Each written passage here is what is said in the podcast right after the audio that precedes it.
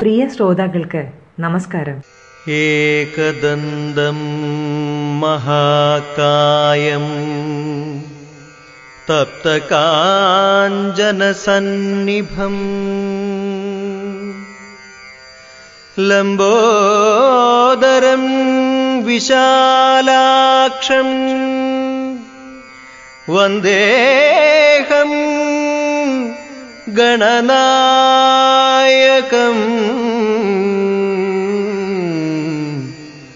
वन्देऽहं गणनायकम् പ്രപഞ്ചശക്തികളെയും സർവചരാചരങ്ങളെയും പ്രണമിച്ചുകൊണ്ട് ജീവോപാസന ക്രിയേഷൻ സമർപ്പിക്കുന്നു സാരാമൃതം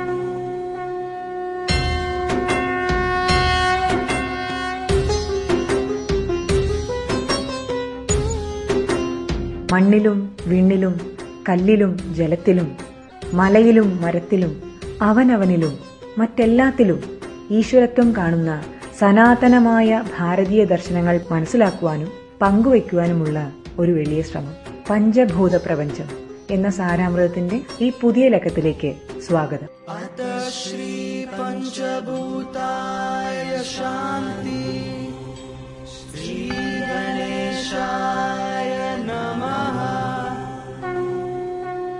പരമമായ സത്യം.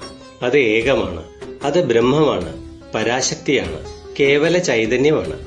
ഈ ചൈതന്യത്തിൽ നിന്നും പഞ്ചഭൂതങ്ങൾ ഉണ്ടായി ആകാശം വായു അഗ്നി ജലം ഭൂമി എന്നീ പഞ്ചഭൂത ചൈതന്യങ്ങൾ സകല ചരാചരങ്ങളിലും സകല വസ്തുക്കളിലും അന്തർലീനമായിരിക്കുന്നു.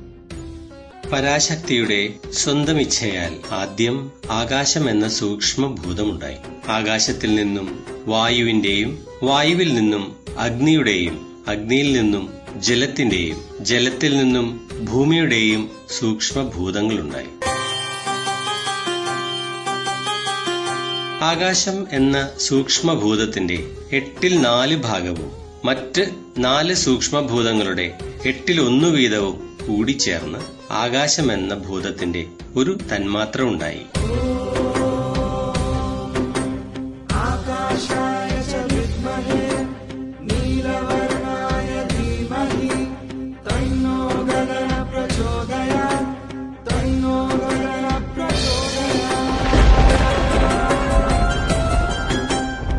വായു എന്ന സൂക്ഷ്മഭൂതത്തിന്റെ എട്ടിൽ നാല് ഭാഗവും മറ്റ് നാല് സൂക്ഷ്മഭൂതങ്ങളുടെയും എട്ടിൽ ഒന്നു വീതവും ചേർന്ന് വായു എന്ന ഭൂതത്തിന്റെ ഒരു തന്മാത്ര ഉണ്ടായി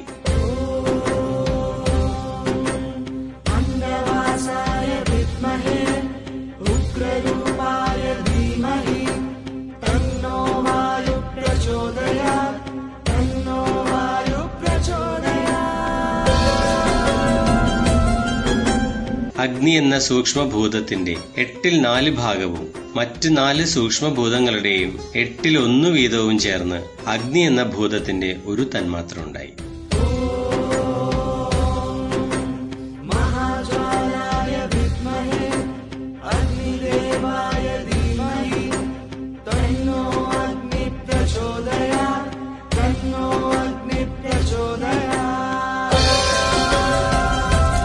ജലമെന്ന സൂക്ഷ്മഭൂതത്തിന്റെ എട്ടിൽ നാല് ഭാഗവും മറ്റ് നാല് സൂക്ഷ്മഭൂതങ്ങളുടെയും എട്ടിൽ ഒന്നു വീതവും ചേർന്ന് ജലമെന്ന ഭൂതത്തിന്റെ ഒരു തന്മാത്ര ഉണ്ടായി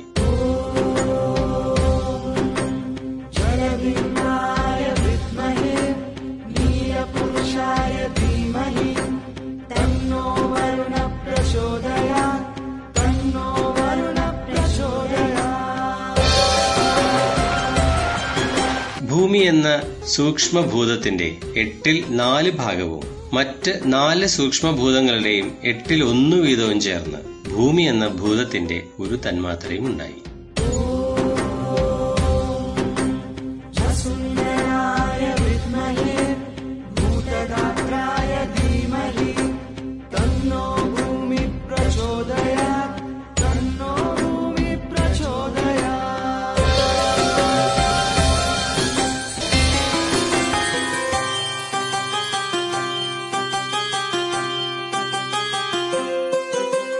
അഞ്ച് സൂക്ഷ്മഭൂതങ്ങളിൽ ഓരോ സൂക്ഷ്മഭൂതവും രണ്ടായി വിഭജിക്കപ്പെടുകയും ഓരോ രണ്ടാമത്തെ പകുതിയും നാലായി പിരിഞ്ഞ് മറ്റു സൂക്ഷ്മഭൂതങ്ങളുടെ ആദ്യ പകുതിയുമായി യോജിച്ച് തന്മാത്രകൾ ഉണ്ടാവുകയും ചെയ്യുന്നതിനെയാണ് സൂക്ഷ്മഭൂതങ്ങളുടെ പഞ്ചീകരണം എന്ന് പറയുന്നത്.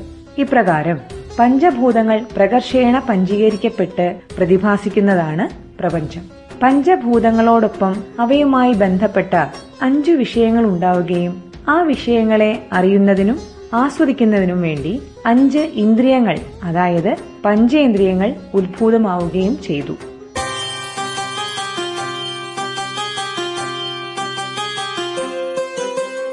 ആകാശം എന്ന ഭൂതത്തിന്റെ വിഷയം ശബ്ദമാണ്. ചെവിയാണ് ശബ്ദം ഗ്രഹിക്കുന്നതിനുള്ള ഇന്ദ്രിയം. സ്പർശമാണ് വായു എന്ന ഭൂതത്തിന്റെ വിഷയം. ത്വക്കാണ് സ്പർശം ഗ്രഹിക്കുന്നതിനുള്ള ഇന്ദ്രിയം. അഗ്നി എന്ന ഭൂതത്തിന്റെ വിഷയം രൂപമാണ്. രൂപം ഗ്രഹിക്കുന്നതിനുള്ള ഇന്ദ്രിയമാണ് കണ്ണ്.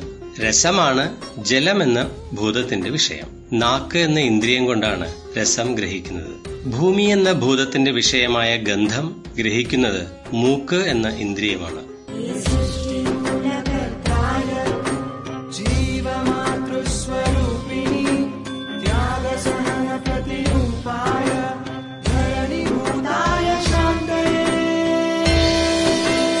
പഞ്ചഭൂതങ്ങളുടെ വിഷയങ്ങളെയും പഞ്ചേന്ദ്രിയങ്ങളെയും കൂട്ടിയിണക്കുന്നത് പഞ്ചപ്രാണനാണ്. പ്രാണൻ അപാനൻ ഉദാനൻ വ്യാനൻ സമാനൻ എന്നീ പഞ്ചപ്രാണനുകളെ പ്രവർത്തന ശൈലിയുടെ അടിസ്ഥാനത്തിലാണ് തരം തിരിച്ചിരിക്കുന്നത്. ഇന്ദ്രിയങ്ങളിലൂടെ വിഷയങ്ങളെ ഗ്രഹിക്കുന്നത് പ്രാണനാണ്. അപാനൻ ഗ്രഹിച്ചവയെ പുറന്തള്ളുന്നു. സമാനൻ ഉൾക്കൊണ്ട വിഷയത്തെ വേണ്ട വിധം സാമ്യാവസ്ഥപ്പെടുത്തുന്നു. വ്യാനൻ ഓരോ വിഷയത്തെയും എല്ലായിടത്തും വ്യാപിപ്പിക്കുന്നു. ഈ പ്രവൃത്തികളെല്ലാം വേണ്ട വിധം നടക്കാൻ കഴിയും വിധം ജീവനെ ശരീരത്തിൽ നിലനിർത്തുന്നതാണ് ഉദാനൻ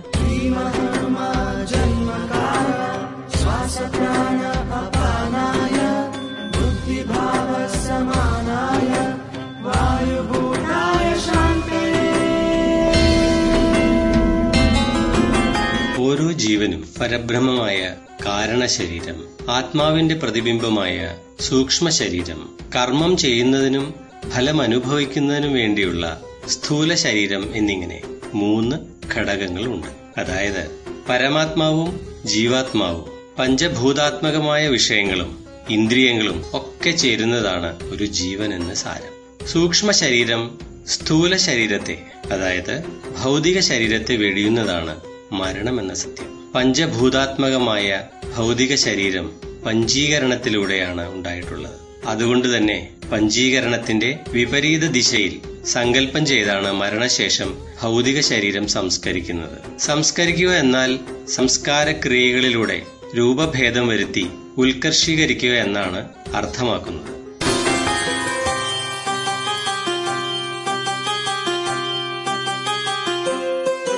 മൃതശരീരം നിലത്ത് കിടത്തുന്നത് ഭൂമിക്ക് സമർപ്പിക്കലാണ്. അടുത്തതായി മൃതദേഹത്തെ കുളിപ്പിക്കുന്നതിലൂടെ ജലത്തിന് സമർപ്പിക്കുന്നു. തുടർന്ന് ചിതയിൽ ദഹിപ്പിക്കുന്നത് അഗ്നിക്ക് സമർപ്പിക്കലാണ്. അഗ്നി ജഡത്തെ വായുവിന് സമർപ്പിക്കുന്ന പ്രക്രിയയാണ് ജ്വലനം.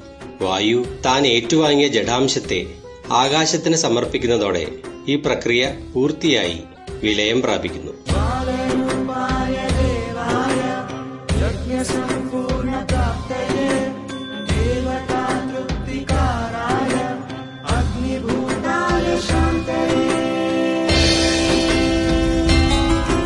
സ്ഥൂലതയിൽ നിന്ന് സൂക്ഷ്മതയിലേക്കുള്ള ക്രമത്തിൽ കൂടി പഞ്ചഭൂതങ്ങളെ നമുക്കൊന്ന് മനസ്സിലാക്കാൻ ശ്രമിക്കാം.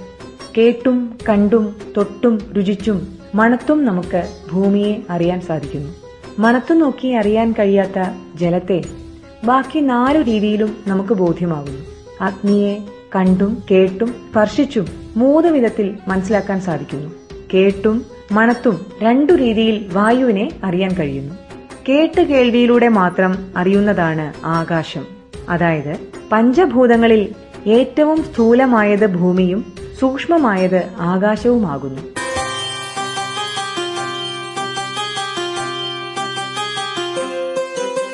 എല്ലാ കർമ്മങ്ങളുടെയും പ്രതീകമായ കൈവിരലുകളെ പഞ്ചഭൂതങ്ങളായിട്ട് ബന്ധിപ്പിക്കുമ്പോൾ ചെറുവിരൽ ഭൂമിയും മോതിരവിരൽ ജലവും നടുവിരൽ അഗ്നിയും ചൂണ്ടുവിരൽ വായുവും പെരുവിരൽ ആകാശവുമായാണ് സങ്കല്പിക്കുന്നത് അതുപോലെ പഞ്ചവർണങ്ങളെ പഞ്ചഭൂതാധിഷ്ഠിതമായി മഞ്ഞ ഭൂമിയെയും വെളുപ്പ് ജലത്തെയും ചുവപ്പ് അഗ്നിയെയും പച്ച വായുവിനെയും കറുപ്പ് ആകാശത്തെയും പ്രതിനിധാനം ചെയ്യുന്നു. ഈ അഞ്ച് വർണങ്ങളാണ് മിക്ക അനുഷ്ഠാന കലകളിലും ഉപയോഗിക്കുന്നത് എന്നതും പ്രസക്തമാണ്.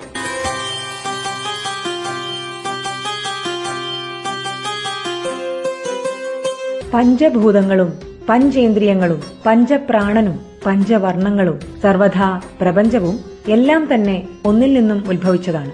പല രൂപത്തിൽ നാം കാണുന്ന ശക്തികളെല്ലാം ഒന്നു തന്നെയാണ്. പരമമായ സത്യം അത് ഏകമാണ്.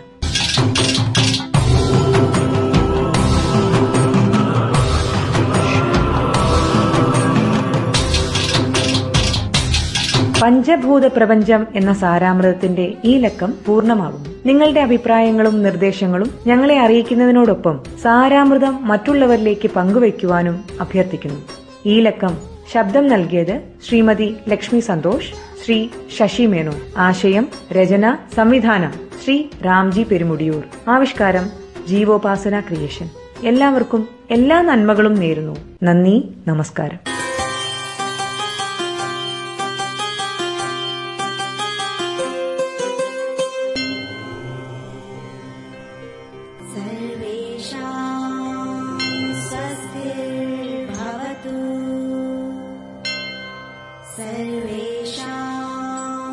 शान्तिर्भवतु